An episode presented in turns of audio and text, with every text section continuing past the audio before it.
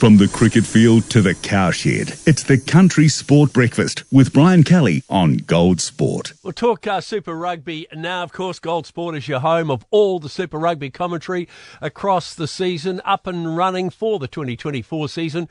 Joining us to look back at round one, captain of the Gold Sport commentary team, Elliot Smith. Morning, Elliot. Very good morning, PK.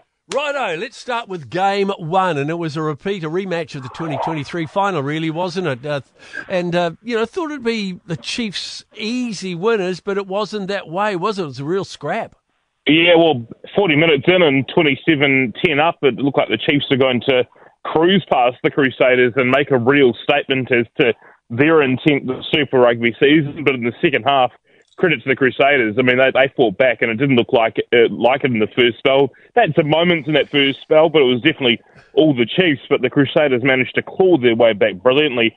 I thought take the lead, and but for a couple of parts of ill discipline in the final 5 or 6 minutes, they would have won that match. So I think the Chiefs would be pretty happy to get the win on the board. But I think as well, equally, the Crusaders would be happy to show some signs of life in that second spell, which we.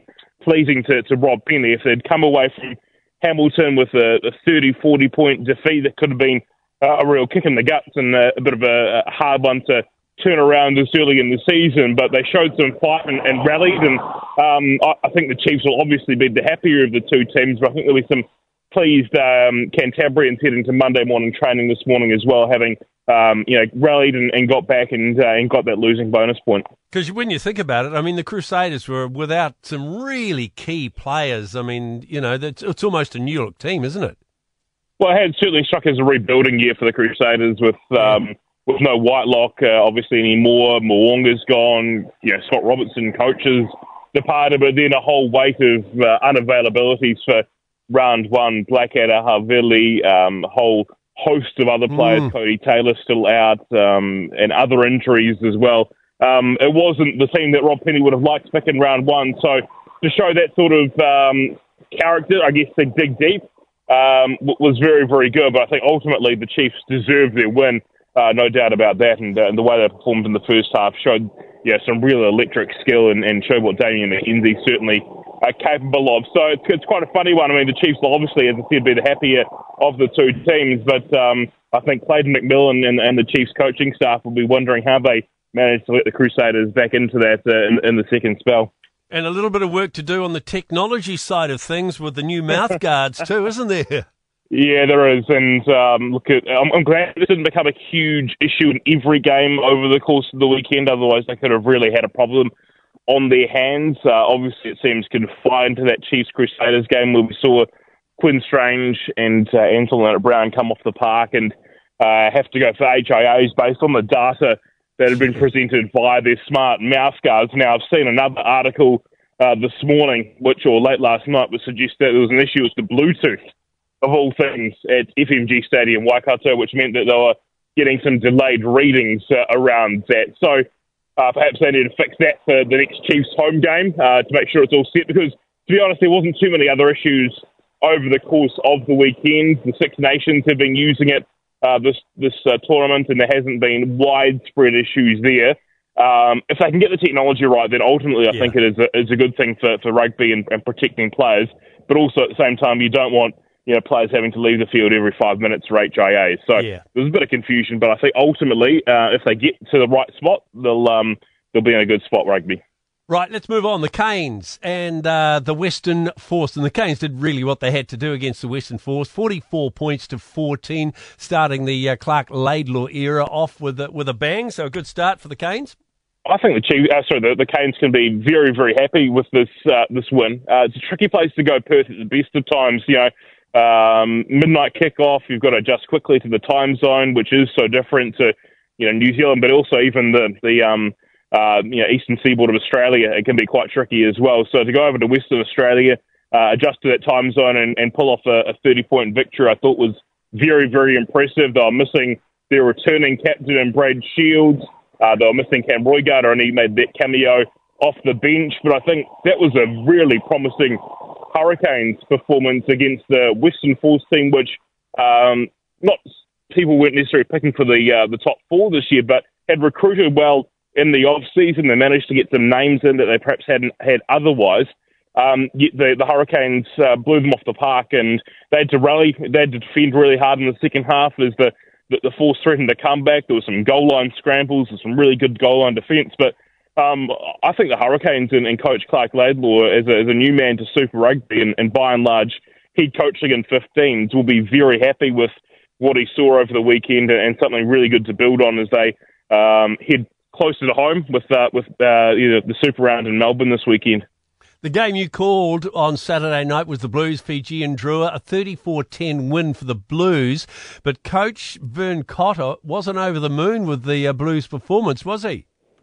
Not particularly, no. And I can understand why. They, at halftime, had, similar to the Chiefs to an extent, although the Fiji and Drua didn't capitalise as much as the Crusaders, but they had a real chance to drive their opposition into the ground and make a form of a statement in the opening round. But it was the Blues who, in the second half, looked a little lethargic and couldn't quite take their opportunities. And probably in the end, the scoreline flatters them to an extent. At halftime, they scored, I think they had 4 or 5 tries on the ball in the first spell and looking very, very comfortable. But the second half probably lacked a bit of punch, and they had to make a couple of changes. They had a yellow card in the second spell, and Christie went off. I think if you take the first half, the Blues would be very, very happy because the Drua have been an improving side and they didn't allow them into the contest. Drua had a superb spell of attack for the opening 5, 6, 7 minutes.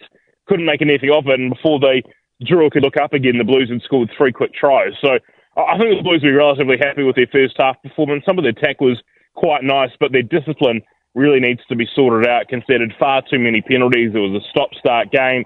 Some easy ruck penalties they gave away over the course of the game. So that needs to be tidied up as they head into this weekend and the Highlanders and bigger challenges to come. I think ultimately points taken from the opening weekend means that the Blues will be happy. But as you said, Vern Cotter, hard man to please, and opening round of Super Rugby, plenty of things to improve on. He'll have the boys working hard this week, that's for sure. And the Landers and Moana Pacifica, that was a ripper of a game. After trailing 18-14 at halftime, the Highlanders stormed home with a 35-21 win and some incredible tries in that game, weren't there? Oh, wasn't there? Absolutely. Some long-range stuff. I thought it was an absolute doozy of a game for both teams. And look, I think many people this year probably had predicted the Highlanders maybe in the lower half, certainly of the top 8, and Moana probably missing out entirely. But what it did show to me is that there's a lot of promise in both teams, and whether it gets realised this year or whether it's a couple of years down the track, if they can keep a lot of these young players that both sides have got together, then they can build on that in the next couple of years. And I know it's a sad thing they're saying in round one, but I think there was plenty of promise for the coming seasons from what we saw there. A lot of enterprise, a lot of high-paced tries and long-range tries, as you said there. I think that the Highlanders have shown they've got a real nucleus of young talent that they can build this team around.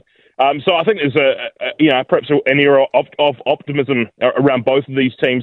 As I said, whether it gets realised this year or not, I think Moana Pacifica, a lot of expecting them to come last. They've shown that they're going to be a force to reckon with, a really tough team to push over, which is exactly what we want from Moana as they continue to build in this competition. And the Highlanders, going to be tricky under the roof. I thought Rhys Patchell, their first 5 out of Wales, was excellent. And a couple of other young players, Sean Withy, I think, is a real improver to the Highlanders on the blindside flank as well. So a lot to like from both teams as we head into this the Super Rugby season. And in the Aussie games, interesting to see the Reds thump New South Wales.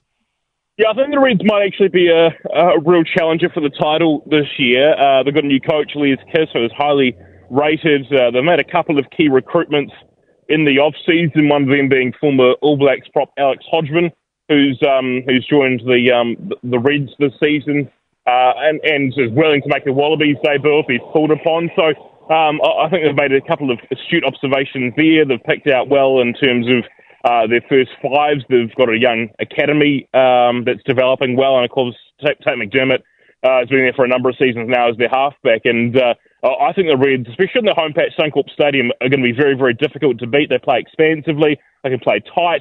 They're a team, I think, to watch this season because it looks like under Les Kiss, perhaps not the case under Brad Thorne, that they might have a winning combination. The Waratahs, though, less said about them, the better, and it could be a tricky game for them against the Crusaders this weekend. Yeah, absolutely. Did you have a standout player for the weekend, Elliot?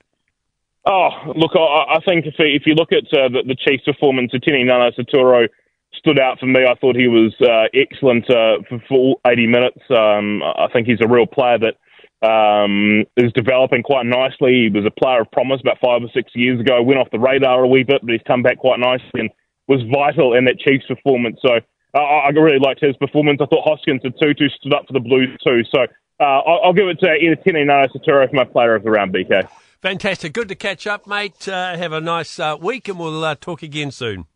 Sounds good. Cheers, BK. Elliot Smith joining us, captain of our commentary team, and of course across next weekend. Starting Friday night, we'll have live commentaries. One of the scariest things you can hear as a parent is quiet. But if you do get a little quiet time, have a listen to The Parenting Hangover. It's not scary at all. If I bump into a couple and they have a boy and they have a girl, and I'm like, oh, boy-girl snip, you've got a boy, you've got a girl, get the snip, you're done. You get to figure out what it's like raising a girl, you get to figure out what it's like raising a boy, save yourself a ton of stress and money, you've got your perfect little family. The Parenting Hangover with Clint and Jordan. New episodes every Thursday on iHeartRadio or wherever you get your podcasts.